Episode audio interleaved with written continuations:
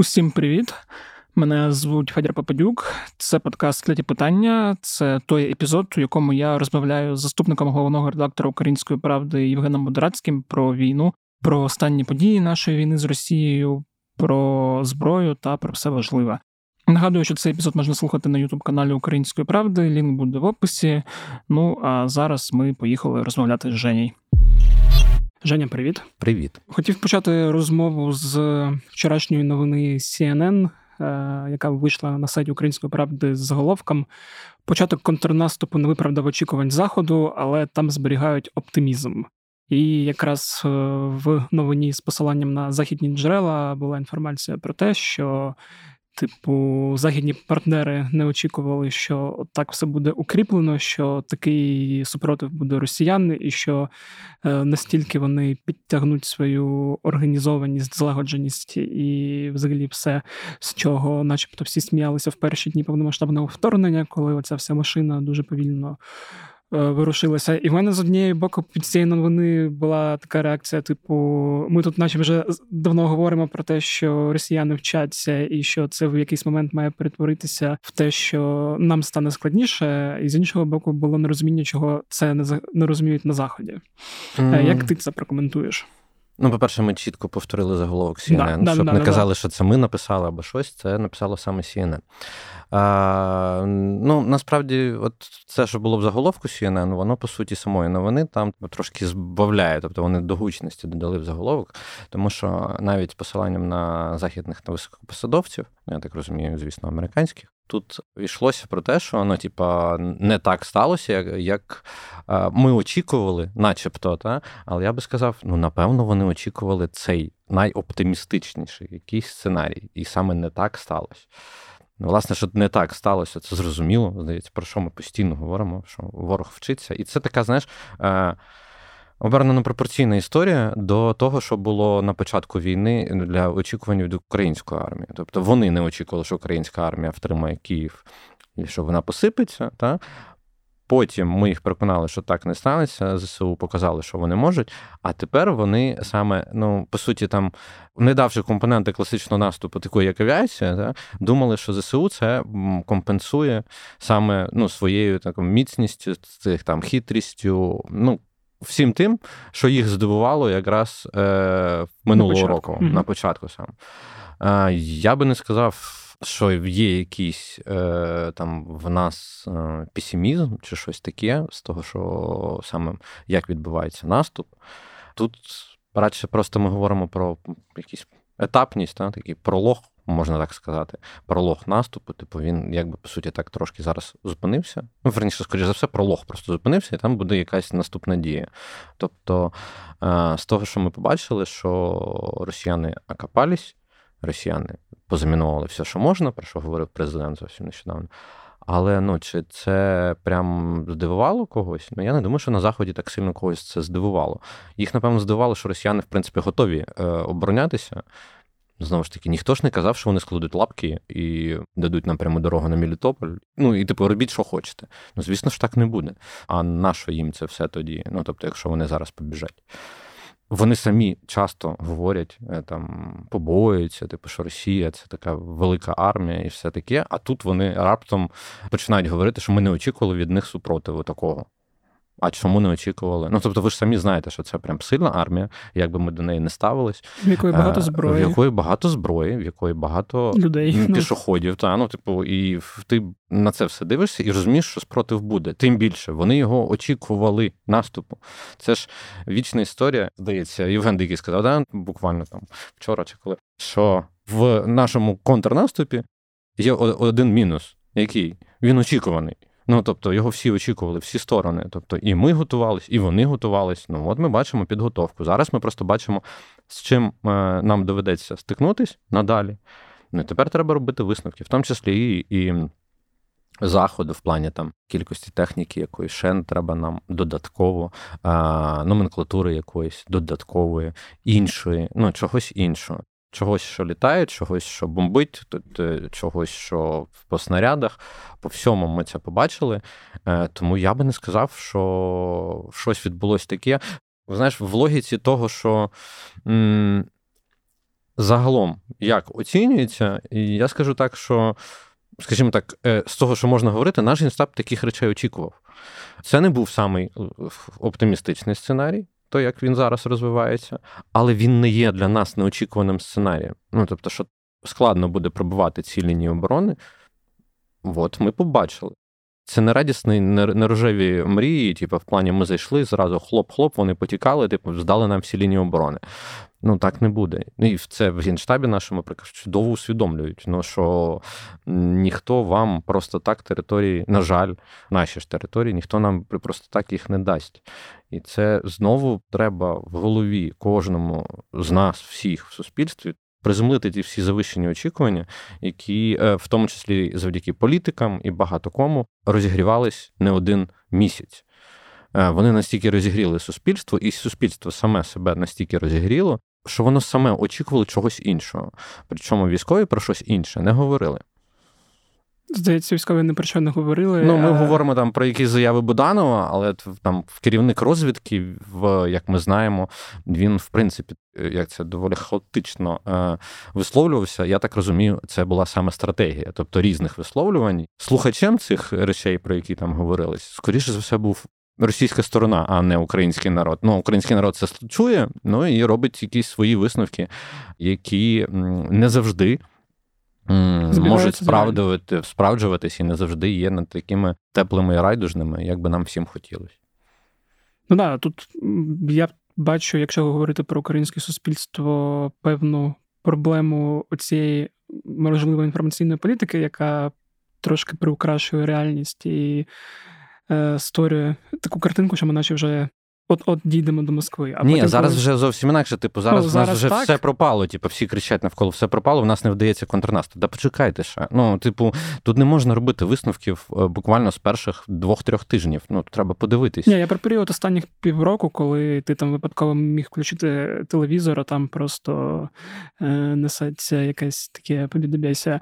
От а щодо ти сказав, не вийшов про оптимістичному сценарію. Мені взагалі здається, що все нас навчило тому, що в оптимістичні сценарії краще особливо не вірити і завжди сприймати як базовий, трошки песимістичний сценарій. Ну, базовий сценарій має бути трошки, ну, типу, можливо, краще ворога переоцінити, ніж недооцінити.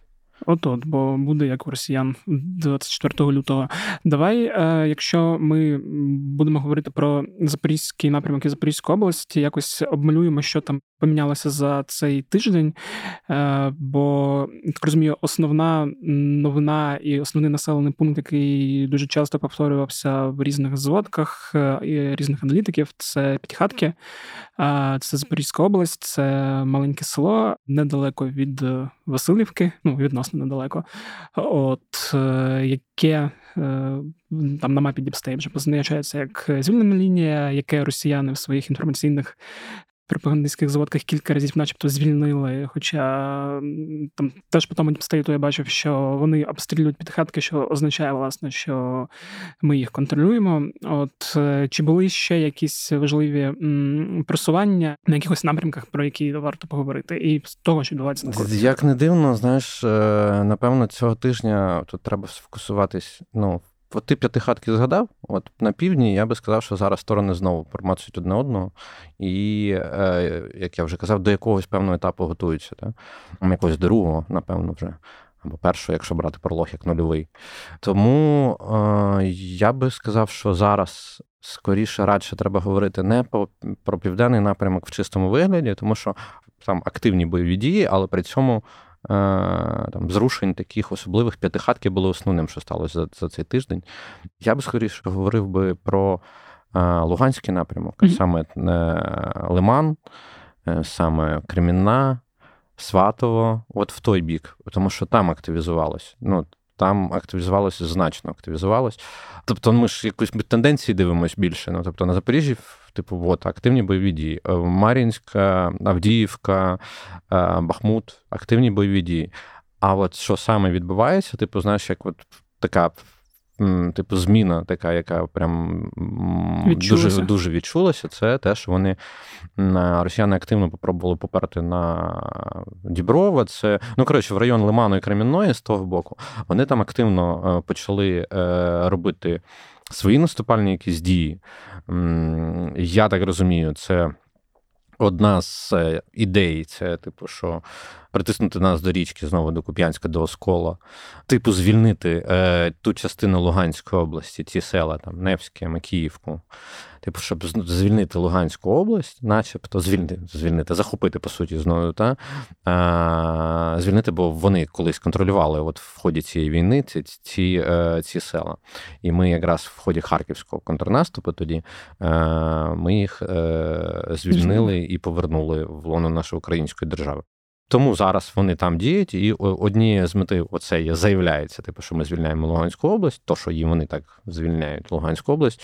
А з другого боку, це очевидно, щоб е, ми трошки якось з півдня трошки задумались типу, відійти, ну, щоб увагу нашу максимально переключити з наступальних дій на півдні, і щоб ми переключились там вгамовувати їх саме от, е, в районі там Кремінної, Сватового і Лимана. Побачимо, ну тому що насправді там дуже активно останні кілька днів е, прям хлопці пишуть з передової, прям що прям дуже гаряче і прям ну, прям дуже-дуже гаряче. Тому я би, от, напевно, саме з тенденцій, там, як як ми там обговорюємо в тижні, та, mm-hmm. я би, напевно, от, от це скоріше виділив. А, Що ось тут ми побачили якийсь такий е, розвиток подій. Е, Я так розумію, вони намагаються перехопити ініціативу. Е, Я би сказав, що так, вони намагаються перехопити ініціативу там, але е, просто ще би там додав з приводу того, що насправді вони здійснювали певні наступальні дії е, достатньо тривалий час. То в Білогорівці, е, особливо там в Білогорівці, е, і це було там Діброва, Білогорівка. От там от було. Вони, в принципі, наступали постійно. Просто зараз відчутно, що вони там е, зосередили багато е, своїх підрозділів і там ще значно активізували цей напрямок. От саме там ми бачимо якийсь такий розвиток, за яким треба спостерігати. Чи хочуть вони саме там повністю перехопити ініціативу? Я не впевнений, скоріше це відволікти, особливо нас, щоб типу не розслаблялися і якось думали, як закривати дірки на Луганщині, і забули про південь. Ну, я думаю, що враховуючи ту інформацію, яку отримуємо з Генштабу, що попри те, що дуже складно, ніхто з півдня прибирати ніякі частини додатково не буде. На, власне, я хотів запитати, наскільки ця стратегія є дієвою. Ну, по-перше, враховуючи, що на півдні задіяні новостворені е, частини, я так порозумію. Ну, не тільки, але ну, так. Переважно, да, на, на сході задіяні, там, умовно, як це правильно назвати, старі частини чи сформовані давно? Ну, О. в принципі, так, можна і назвати старі традиційні частини, mm-hmm. тому що там у нас є, скажімо, певна градація, чи як там можна там сказати, типу, з приводу, що є старі частини, є новостворені частини, є створені зовсім новостворені, є нові частини. Тобто там теж. Можна довго про це говорити і розповідати, типу, там, що в нас там десантники традиційно, там старі саме такі бригади, вони, в принципі, якраз там зараз працюють. Це ми говоримо там про 95-ку, про 1025-ку, там теж в якихось певних кількості, там, здається, трошки їх працює. Тому я думаю, що я дуже на це сподіваюся, що хлопці впораються і не треба буде нікого нікуди перекидати. Те, щоб пояснити і зрозуміти, що там саме відбувається, ти там, коли кажеш про тиск е, на цьому Луганському е, Лиманському напрямку. Ну, це я так широко да, сказав. Да, Луганському да, там можна можна точково говорити, що найбільш активно це Лиманський напрямок. От там, от, от прям Активно-активно Ірина Кремінної. А вони туди перекинули додаткові сили і посилили своє угрупування чи діють? Е, Я побачив, що вони трошки туди підкинули підрозділів і не виводили на ротацію інші. Тобто е, це могло виглядати як ротація. Насправді і ті, і ті, що там працювали, працюють, і зараз вони прикинули нових. І тут питання, чи вони ті будуть виводити на відпочинок, чи просто це було додаткове залучення до тих, які там були. Тоді, якщо підсумовувати коротким висновком, пояснити нашим е, слухачам глядачам, то основні події зараз е, відбуваються, на які варто звертати увагу саме на цьому на цьому, да, на, на цьому напрямку, на Лиманському напрямку, і ну і звісно, і Запорізький напрямок, тобто всі. Да, ні, напрямки, а вони... при тому, коли ми говоримо про Запорізький напрямок, то ми говоримо про певну зараз стабілізацію. Ну, це ну, я б да, я б сказав, би, це стабілізація. Ясно, що це не стабілізація, стабілізація. Просто, ну, щоб я не знаю, просто це, напевно, прям в кількості я не буду казати, але якщо ми говоримо про те, наскільки гаряче, то десь можна сказати, що там по одному буквально напрямку росіяни можуть е, вгатити, ну, скажімо так, скільки це інколи по в 5, 6, 7 разів більше снарядів використовувати артилерійських, ніж ми. Це, до речі, е, теж цікава та важлива І це при тому ми в наступі, якби. Да, це цікава та важлива тема, щоб її також проговорити. Бо коли я теж читаю е, наших там і не тільки наших аналітиків, ну і взагалі те, що пишуть навіть російські ці воєнкори, е, а вони дуже часто люблять використовувати там фрази типу наша арта працює то є розуміння, що ті тези, які проговорювалися десь в кінці минулого на початку цього року про снарядний голод, е, вони ну фактично відповідають дійсності, і ніякого снарядного голоду виходить або не було, або просто Росія якось змогла компенсувати певний дефіцит, якщо він раптом був з якихось інших джерел. Ну на жаль, ми виявилися праві, так? тому що ми, ми як тільки коли говорили про снарядний голод, то ну я постійно казав, що ну це цього не відчувається. Вони можуть. Ну, типу, вони можуть це робити. В них є е, потужності для того, щоб підтримувати той ритм і темп е, артилерійської роботи, який вони зараз мають в цей момент, коли там снарядний голод, я би от то, що коли почали говорити, і коли справді почало так відчуватись, типу, що вони трошки менше почали е, насипати, е, я би сказав, скоріше все, просто в той момент ми вибили якісь близькі склади, логістику, і там були заминки, напевно, з постачанням просто на передову. На жаль, скоріше за все, з цим пов'язано, тому що вони зараз можуть, в них є потужності, в них. Може бути, типу, вони зараз і артилерійські установки нові роблять. Оці там Омський завод, давно нещодавно відео з'являлось, типу, як вони там танки, артилерія, вони фокусуються на артилерії, там знімають е, з на, ну, там, з, з консервації з всього іншого. Та. Ну, Тобто, снарядів їм, на жаль, вистачить. А там проблема скоріше в стволах. Це більш така е, точна робота і більш складне виробництво. Тому от там я не впевнений поки що, але от мені здається, що найбільша проблема росіян буде саме з виготовленням стволів і забезпеченням роботи, аніж з виготовленням снарядів. До теми снарядів я коротко хотів повернутися. Там в мене було ще припущення, чи не могли вони тоді е, в той період зимовий, е, якось їх економити, щоб активніше ну, використовувати ну, могли, якраз ну, зараз. Я просто знаєш, там, як мені казали, цифри, е, якщо я не помиляюсь, ніяко, напевно, нічого там не не скажу такого, що не можна говорити, але десь на одному з напрямків, на одному з напрямків на сході, на сході в день е, вони вистрілювали десь близько 40 тисяч снарядів на одному напрямку. Ну тобто, це можна оцінити масштаб того скільки вони собі можуть дозволити використовувати снарядів. Ми використовуємо значно менше, але в нас мова йде про якість. Я так розумію, при тих обсягах снарядів, які вони вистрілюють, вони можуть умовно, от якщо ми там беремо е, от стіл, за яким ми сидимо, е, їм не обов'язково цілитись кудись в конкретну точку, вони просто покривають всю територію. Та, власне, вони просто не точні. Ну, знаєш, вони можуть цілитись куди завгодно, вони часто просто не потрапляють туди, куди треба. Ну їм же по барабану, що вони цивільну інфраструктуру гатять. По барабану. Ось вони і гатять. От я хотів туди попасти, ну не попав. Ну що, ну буває. Ну, типу, таку. Ну, я більше про те, що умовно, якщо в якійсь е, лісосмузі знаходиться там, не знаю, танк, е, замість того, щоб одним прицільним вистрілом е, в нього влучити, вони просто будуть насипати на всю лісосмугу і зносити її. Ну, це робота по ділянкам. У нас просто е, останнім часом, е, буквально вчора з'явилася новина, в Пентагоні обговорювали е, постачання Україні касетних боєприпасів касетних боєприпасів, тому що ми побачили, що таке окопна лінія Росії. І от саме з окопною е, лінією касетні боєприпаси е, могли б працювати е, значно краще, ніж ті, які є. Ну, тобто, е, снаряд, ну просто касетний він так розсипається на певну кількість там якихось осколків. І там і працює там по ділянці в 300 метрів.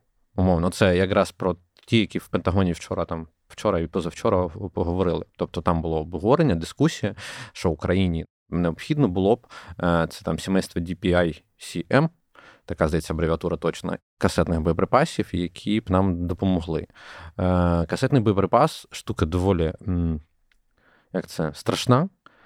В самих Штатах вона використовується, навіть прописано всіх тих, використовується як, е, типу, останній запобіжник. Ну там, умовно, я може точно не перекладу, типу але конвенційної зброї. Ну, типу, це на аварійні випадки. Ну, mm-hmm. типу, що.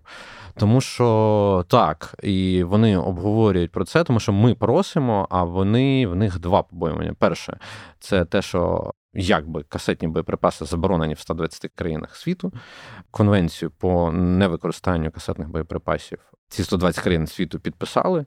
Е, для того, щоб не там зразу уникнути, просто нагадає, що ні США, ні Росія, ні Україна цю конвенцію не підписували. Тобто нам можуть щось пред'явити, що ми таке використовуємо, але ми не підписували, ми не давали гарантій і обіцянок того, що ми це використовувати не будемо. Дискусія буде продовжуватись, тому що в США не дуже впевнені, що всі всі партнери е, по якби коаліції підтримки України, е, що вони е, схвально оцінюють такі речі. Хоча просто для того, щоб ви розуміли рівень того, що може дозволити рішення таке нам у штатів оцього сімейства снарядів DPICM знаходиться на зберіганні близько мільйона. Якщо ми там використовуємо в день там, до 10 тисяч снарядів, ви собі, і типу, що і на заході постійно йдеться розмова, що нема 155 мм снарядів е, в такій кількості, яке Україні необхідно, і тут в тебе мільйон чогось. Тобто в тисячі мільйони самі можете усвідомити, яка ця штука, але от то, що я кажу, вона страшна, тобто вона дискусійна. Тобто ми нічого такого не підписували. Ми ми можемо його використовувати, але можуть бути опасіння в наших партнерів. Угу. Яка зброя е, у нас Будь, має бути? Гауб... В Гаубіці ага. використовується це фактично той самий 155-мм снаряд, просто касетний. Угу. Просто ну, інший принцип дії. То, що я казав на початку, що він не не просто там врізається і розривається, він розкривається трошки раніше і по ділянці працює. Зрозуміло. А я тоді ще хотів повернутися до теми стволів, щоб ти детальніше пояснив. Е, я правильно розумію, що там у артилерійського цього ствола є певний строк придатності, коли там після відстрілювання він перестає або влучно стріляти, або просто там ну, вибухає, перетворюється. на... Ну, власне, ви можете це приблизно уявити, якщо а, ви використовуєте якісь. Я не знаю, з чим це порівняти. Там. Таке дивне порівняння буде, але там, ну, наприклад, ви використовуєте або болгарку, або щось, і воно певний час працює, і воно нагрівається жорстко.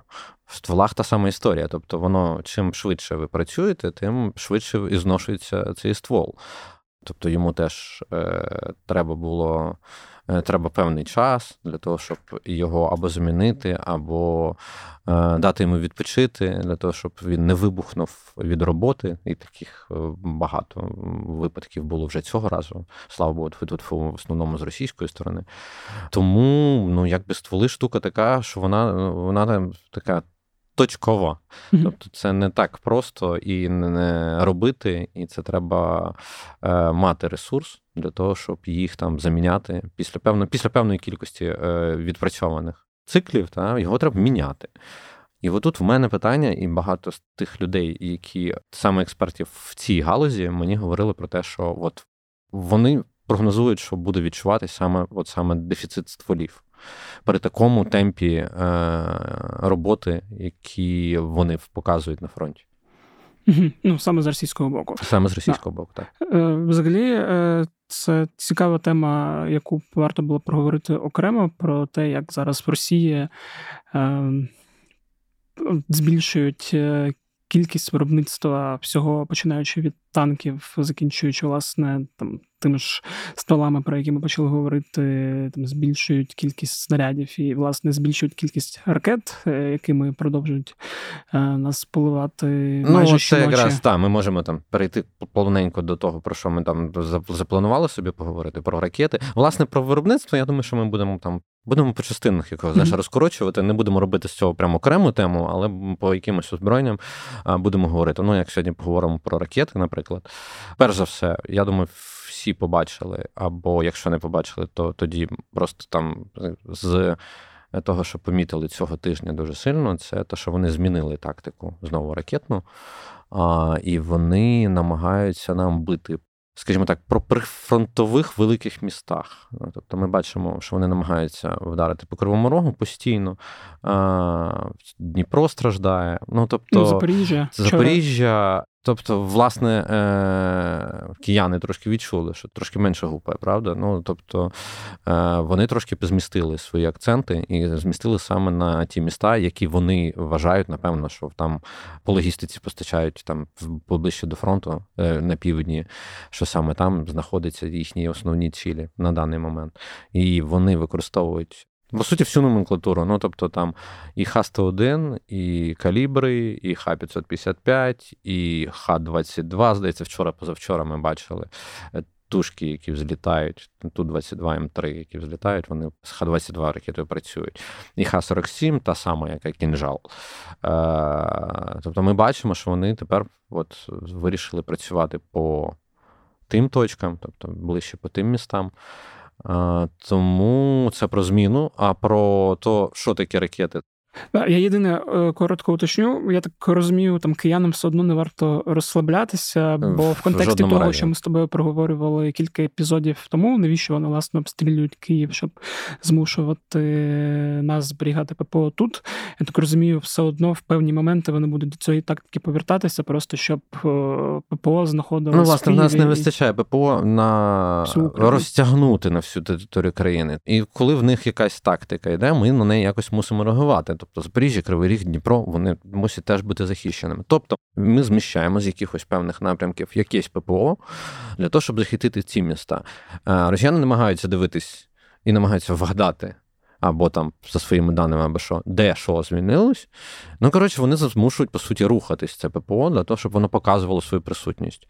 Тому що ППО є для них ціллю. Тобто воно їм потрібно, вони хочуть бачити, де вона працює, як вона е, пересувається, куди що вона хоче захищати. І от так приблизно. Тобто вони зараз б'ють там Дніпро, Запоріжжя, Кривий Ріг.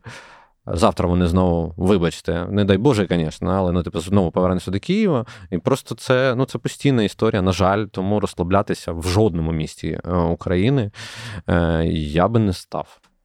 Да. Ну, тобто, я навіть дуже сильно раджу не розслаблятися. Тобто, знаєте, коли був та, місяць, весь травень довбили, довбали Київ, Київ, Київ, і ми не спали фактично та, ночами.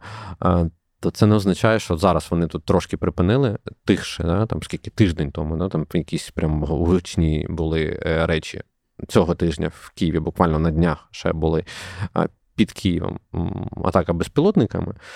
Просто не так кияни теж чули, тому що в основному на під, на таких підступах, підльотах до Києва їх е, ППО з ними працював. Тому тут розслаблятися не, не варто нікому.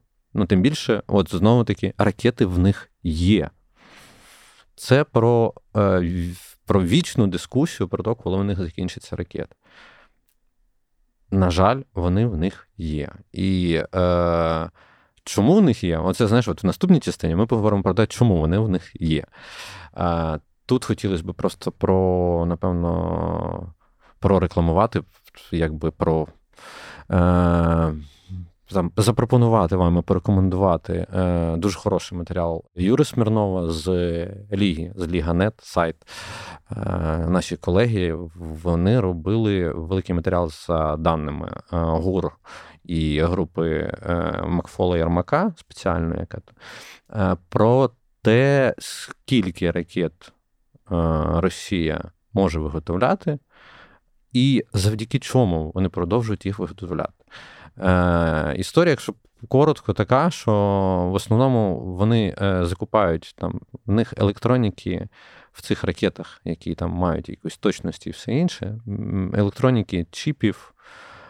І програмних якихось речей в них е, в певних номенклатурах, ну тобто в певних видах е, ракетного озброєння, в них по 50 до 50 компонентів можуть бути з використанням до 50 компонентів західного виробництва. Західного. Ну тобто вони під санкціями, при цьому там умовно в ракеті Кінжал 48 компонентів західного виробництва.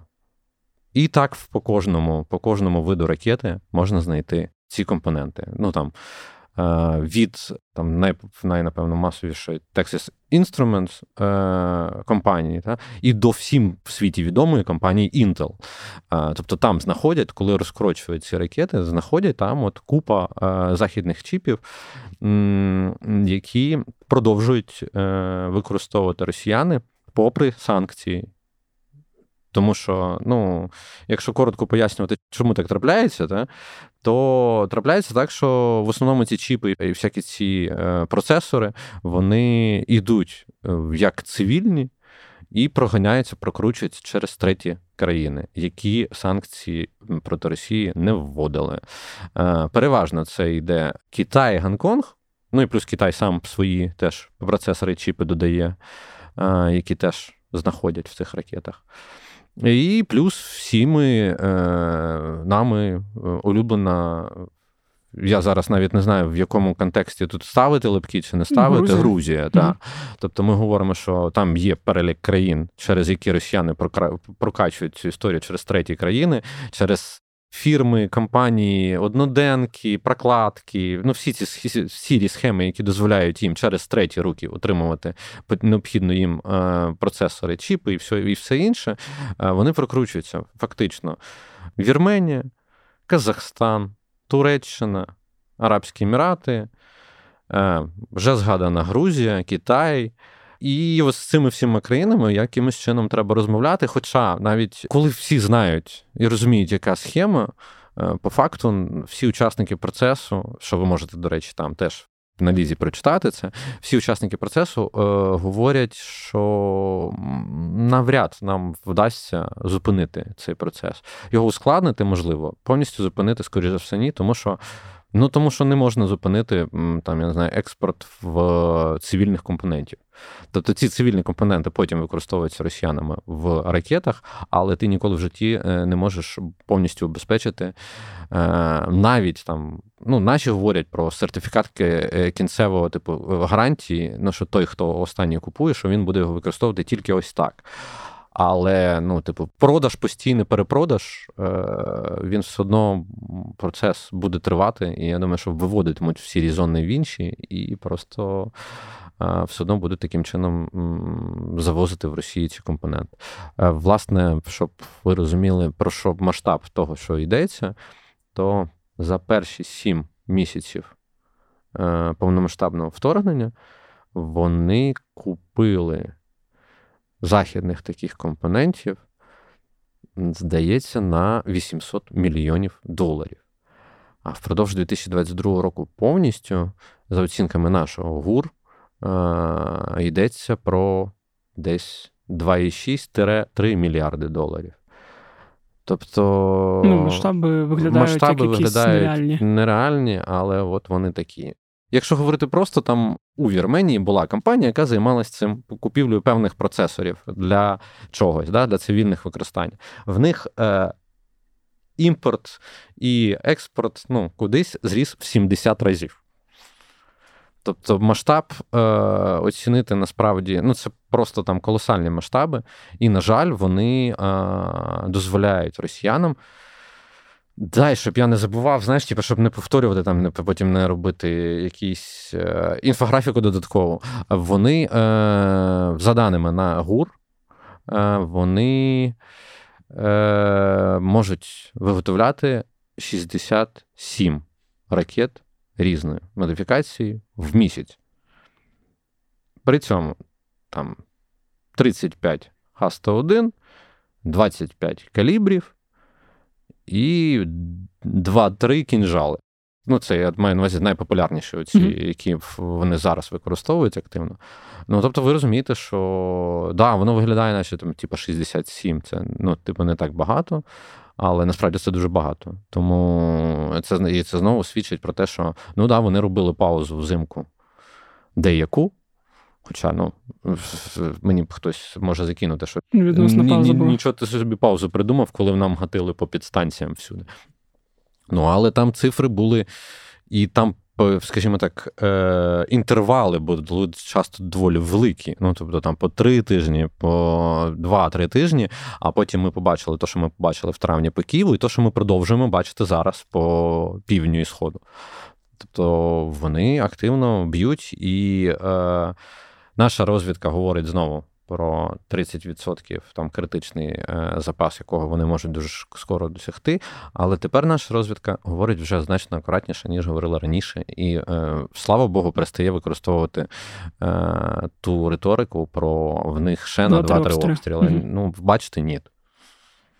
Ну да, тут, власне, ця риторика, мені здається, навіть вже не спрацює, коли знову ж таки кожного вечора чи майже кожного вечора е, ці обстріли відбуваються. Інколи бувають, що за ніч по два-три обстріла, якщо так вже ділити по областях і по хвилях. Ну, це ще там і, і шахеди. Ну, воно те, що ти розповів е, для тих, хто не читав власне текст на лізі, звучить максимально сумно. Е, а ми лінк скинемо да, зразу там я... внизу, щоб щоб люди почитали.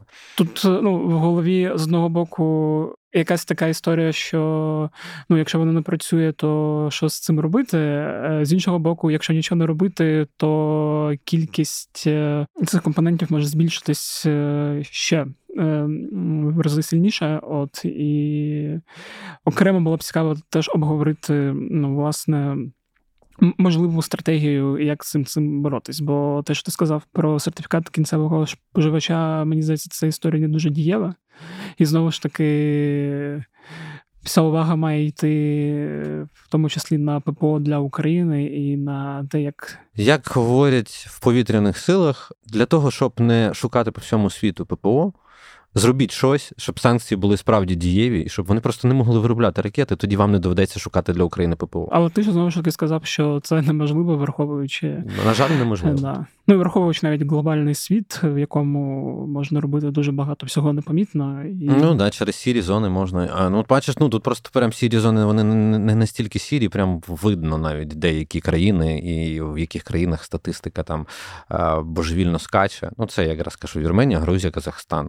Багато багатьох здивує. Ну мене не дивує, але багатьох в Україні це здивує. Ні, мене теж не дивує і. Певні речі я вже чув протягом е, цих полутора років, е, що несеться знову ж таки з Казахстану і з Вірменії по різних категоріях е, того, що вони роблять, того, що вони поставляють.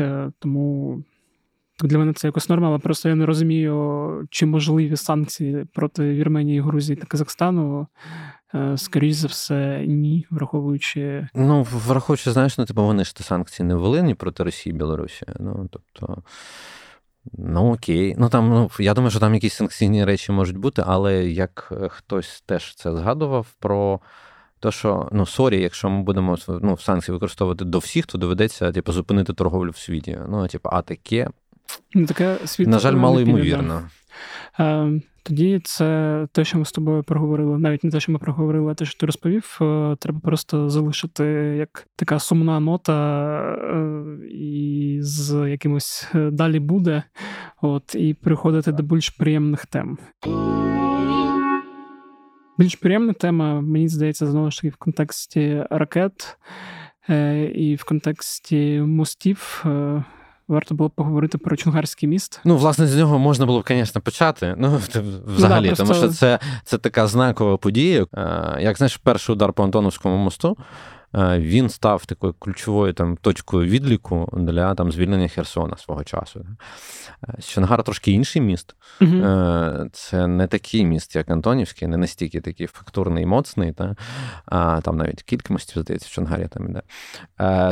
Але сам факт того, що ми побачили удар по Чонгарському мосту, це вже такий дзвіночок для росіян, е, що далі буде. Я правильно розумію, що там логіка та сама, яка була з Антоновським мостом? Ну, по факту так, але більш, е, скажімо, ускладнена робота.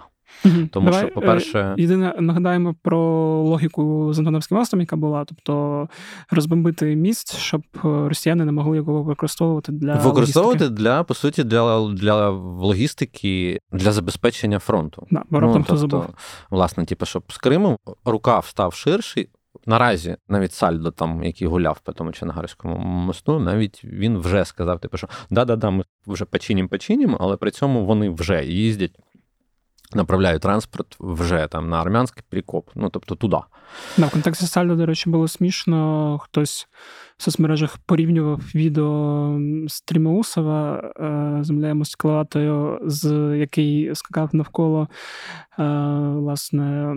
Да, Дирок на да, Антоновському мосту. Да, Дирок на Антоновському мосту і в кепки, і такий саме сальдо в кепки вже приблизно розповідає те саме біля Чонгарівського мосту. Ну, ми побачили, скоріш за все, це ж робота Storm Shadow, я так розумію, скоріш за все. Ну, тобто, в мене були сумніви. Є кілька варіантів, але цей саме видається найбільш, напевно, вірогідним. А Якщо... чому ти сумнівався і чому ти? Сумнівався по скажімо, тим по тим руйнуванням, які я побачив. Тобто але мене чи... люди переконали. Я думав, що вони будуть мати трошки інший характер, але mm-hmm. мене знаючи люди, от ході вчорашньої, напевно, вечірньої дискусії, якби переконали в тому, що е, скоріш за все це все-таки робота Storm Shadow, хоча варіанти є. Mm-hmm. Ну тобто, е, чим ще ми могли працювати? Там вплоть які варіанти там розглядались, вплоть там до. Ну, читав про Джейдам? Е, Про Джейдам, про Вільху, ну що ми її там могли б використовувати, тому що на 130 є там дальній варіант, такий, який міг би бути. А там, враховуючи той момент, звідки ми могли най, найменше працювати по ньому, то це десь в районі якраз 125-130 км. Mm-hmm. Ну, це типу, але це, це теж. Ну, Як мені якраз переконували, типу, що е, ну, нам підігнати чисто під цю точку, чисто ввалити, ну там, типу, по от прям тютілька в тютільку, ну це доволі складна історія, тому, скоріш за все, це йде про Storm Shadow, але.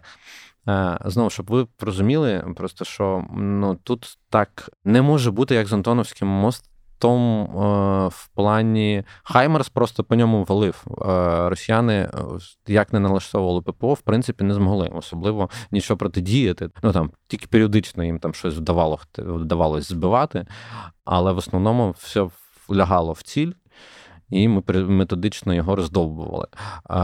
Тут питання в тому, що для того, щоб е, Storm Shadow, ми там десь там 3-4 випуски, нам навіть більше, напевно, назад розповідали, що таке Storm Shadow. Просто нагадаю, що це така крилата ракета, проти якої, в принципі, може працювати ППО. Тому для того, щоб зробити те, що там було зроблено, скоріш за все, е, треба в певний момент по суті, відключити або пере, перетягнути увагу, або зробити так, щоб е, не заважало там ППО противника, для того, щоб це, як це знаєш, дорога для цієї ракети, щоб вона була е, вільною. Тому це складна робота часто з з задіянням багатьох підрозділів. По суті, тобі треба відкрити вікно, хоча б там на 2-3 хвилини, для того, щоб вона спокійно прийшла і її не знесли. Тобто, і для цього Хтось відволікає ППО на щось інше, е, це може бути і ДРГшки, які можуть працювати, які не дають цього робити. Ну і багато-багато артилерія там з якогось боку може насипати для того, щоб е, відволікати. Ну тобто, дуже багато має бути складових. Тобто, це не просто удар, отак, от е, з там СМЛРС, ну Хаймерс а це одна історія, тут зовсім інша історія. Але і мости не Антоновські. Ну, тобто, тут е, значно, напевно, інша бойова задача. Тобто логіка та сама. Але ну, Чонгар це самий ближній, по суті, до Запорізького напрямку виходить міст, ну, тобто по логістиці з Криму. А якщо постійно запроблемити його, ну тобто, що ми періодично будемо це робити, то росіянам доведеться все переганяти через перекоп, ну тобто через робити великий рукав І при цьому дуже часто якби підставлятися ще й під е, логіку того, що ми бачили удари по джанкою з нашого боку, тобто ми там можемо діставати, і коли вони туди заженуть за рукав, ну цей рукав, то ми можемо і там по ним працювати, тому що там Херсонщина, Херсон нижче виходить, mm-hmm. і ми ближче там можемо по, по них працювати, коли вони цю техніку будуть переганяти. Тобто логіка в тому, звісно, є. Ми її побачили якраз е, на прикладі Херсону. Е, тут значно складніше і напевно напевно, не думаю, що там прям є метою прям зовсім зовсім закопати їхню логістику. Хотілося б, але навряд прям зовсім зовсім вийде. При тому, що просто. Е, поруч з Чангаром таки можна зробити не так е, складно, як це було на Антоновському мосту. Якісь понтонні приправи, там Рім'янки і все інше, що це не так складно робити, на жаль, напевно, зараз е, для нас але максимально унеможливити і упроблемнити їм логістику це прям хороший бонус. І mm-hmm. це перший дзвіночок, знаєш, типу, коли вони отримали по Чонгарському мосту. Я думаю, в них самих в голові е, їм згадались Антоновські мости Хаймерси. Я впевнений в цьому, що е, в них тьохнуло точно. І знаєш, психологічно це теж класний удар. Ну, я сподіваюся, не останній, і що історія знову ж таки буде трошки схожа з тим, що ми бачили з Хаймерсами і з Антоновським мостом. Бо ну, подобається перше на це дивитися, і по-друге, ти розумієш ефект, який е, воно досягає, ну про який ти власне щойно е, розповів. Давай поговоримо ще про одну тему. Е, це вже мені здається не в контексті е, України як такої, і війни, яка в нас відбувається з Росією, але в контексті зброї е, тут кілька разів була новина, і я власне хотів це проговорити ще минулого тижня, але ми трошки не встигли. Про ізраїльські танки, а саме про ізраїльські танки Міркава. Правильно, правильно, правильно. От минулого тижня, коли я хотів про неї говорити, контекст був такий, що з'явилася інформація про те, що, начебто, Ізраїль ці танки продає певній кількості, але було невідомо кому. І з'явилося припущення, що можливо нам. Цього тижня, там буквально вчора, я бачив новину про те, що Ізраїль і Кіпр провели переговори про продаж цих танків. Я так розумію, продаж як такого ще не заплановано. От і там теж в контексті нас прив'язали, що, начебто, Кіпр купить у Ізраїлю танки і нам віддасть е, щось, що в них там в них Т-80, є. та в них багато Т-80.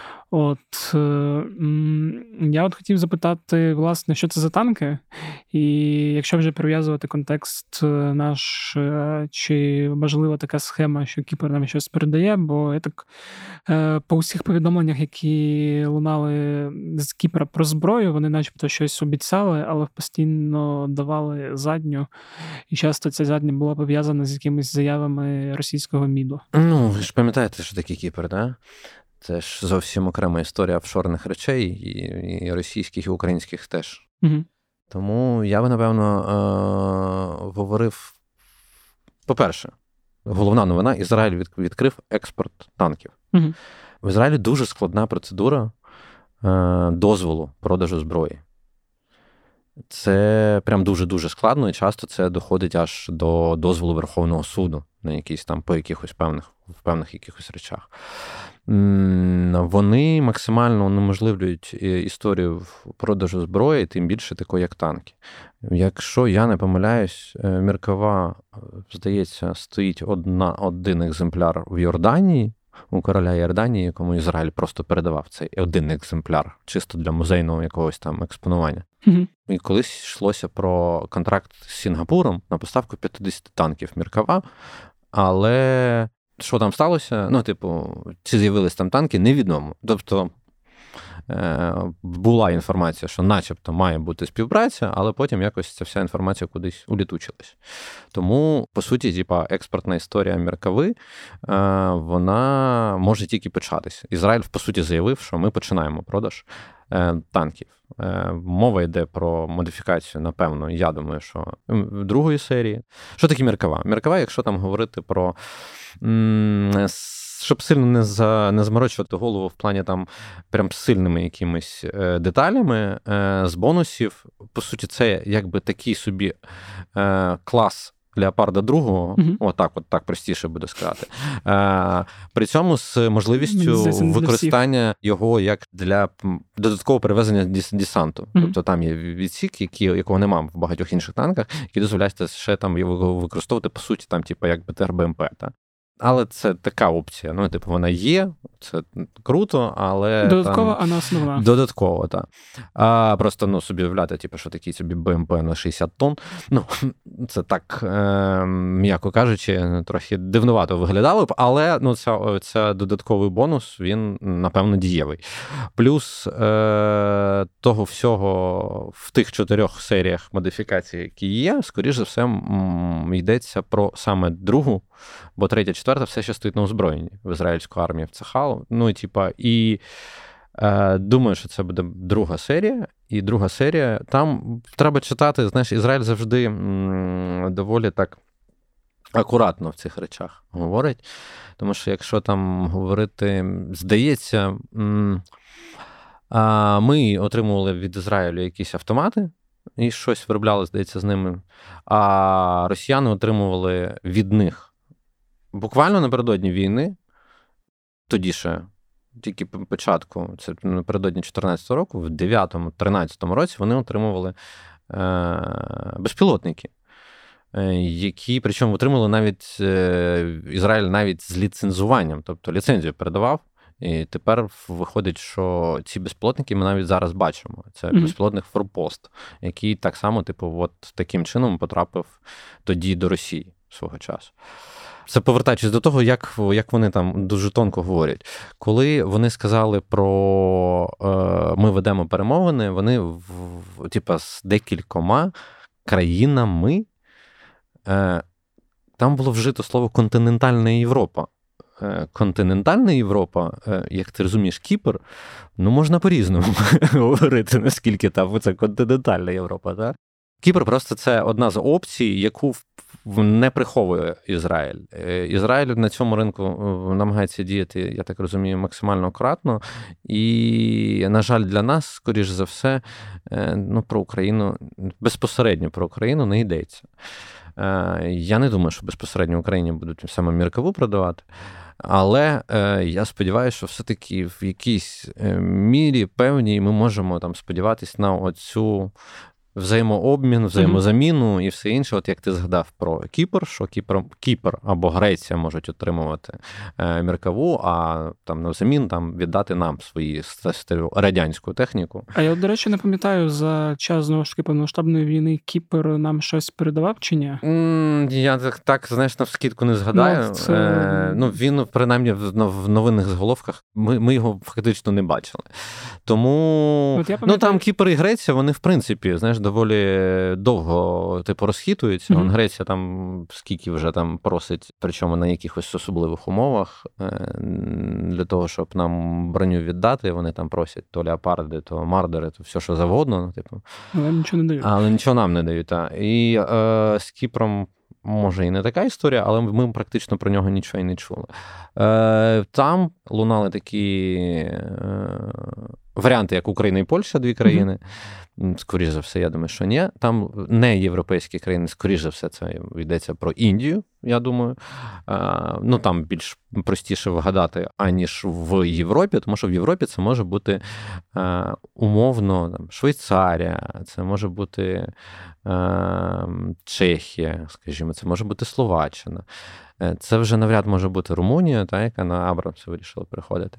Це може бути Польща, попри те, що е, поляки, здається, вже там чітко собі визначили, що вони купують, е, що основними танками в них будуть Абрамси і і корейські пантери. Ну, тобто, mm-hmm. я думаю, що навіть попри те, що вони визначились, в плані там допомоги Україні якимось чином, я думаю, в якійсь в якійсь там замороченій схемі, там передачу прав там другим, третім руками все інше. Польща, умовно, я думаю, могла би теж бути як варіант. Нам насправді е, будь-який варіант. Підійшов би, нам зброя завжди не завадить, е, танки тим більше.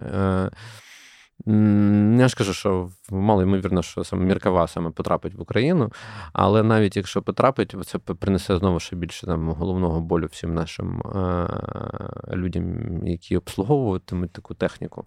Але я думаю, вони б від такої головної болі не відмовились би. Mm-hmm. Е- тому це мало ймовірно, що вона з'явиться в Україні. Але сам факт того, що Ізраїль вийшов на цей ринок, вже м- вносить певний я думаю, дисбаланс в російській голові, тому що, ну, типу, що по суті, е, Ізраїль зараз в моменті повномасштабної війни, великої війни в Європі між двома країнами. Він, по суті, виходить і, як варіант, хоче закрити дефіцит тої техніки, яка зараз відчувається в Європі. Ну, тобто, по суті, все, що дають Україні, тобто, якщо Ізраїль напряму нам не дає, то як мінімум він може закрити чийсь дефіцит техніки, який може виникнути. Умовно, там, знаєш, в цих цих схемах. Воно крутиться, вертиться, вони там йшлось про 200 танків. Тобто, якщо якимось чином вони ті 200 танків комусь там десь продадуть, а потім навзамін цих 200 танків якимось чином до України дійдуть там хоча б ще 100 леопардів, було б дуже круто.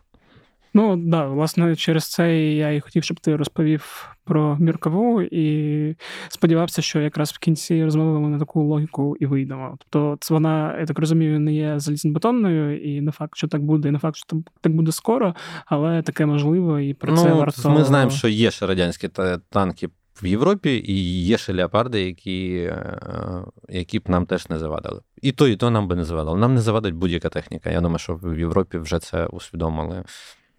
То і так. А, Окей, тоді е, я пропоную тут завершувати, бо ми наче все теми проговорили, і я сподіваюся, що наступного тижня вийде поговорити більш детально і більш системніше про те, що відбувається на фронтах. Бо цього тижня ми просто зосередились на тому, що в Запорізькій області щось несеться, але центр основний на Ліманському, Луганському напрямку. Не центр основний. Ой. Знову це знаєш, це не центр основний. Я маю на увазі, що там якраз ну, якісь ну. такі видимі зміни да. Е, поведінки. Да, Дякую, що скоректував. Тоді е, дякую, Женя.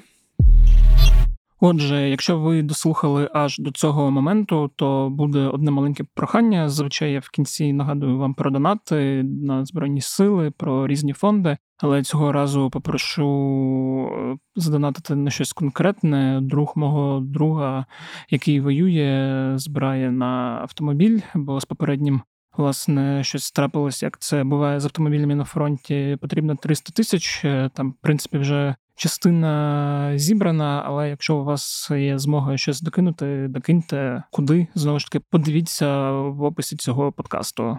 Ну і нагадую про оцінки. Якщо вас влаштовує подкаст «Ті питання і все, що ми робимо, то залиште зірочки на Apple Podcast чи Spotify. А нагадую про те, що в нас багато подкастів, які можна слухати. Також нагадую про клуб української правди. Е, якщо можете підтримувати нашу роботу, вступайте і отримуйте. Листи від редакції і різний додатковий мерч, якщо ви підписуєтесь на рік Теж все це буде в описі подкасту. Ну і слухайте нас, підписуйтесь на наш YouTube канал з подкастами, на Twitter з подкастами. Не забувайте перевіряти нові епізоди в розділі подкастів на Українській правді, коли туди заходите. От, І чекайте нових епізодів. На цьому все. З вами був Федір Попадюк. Скоро почуємось. Бувайте здорові!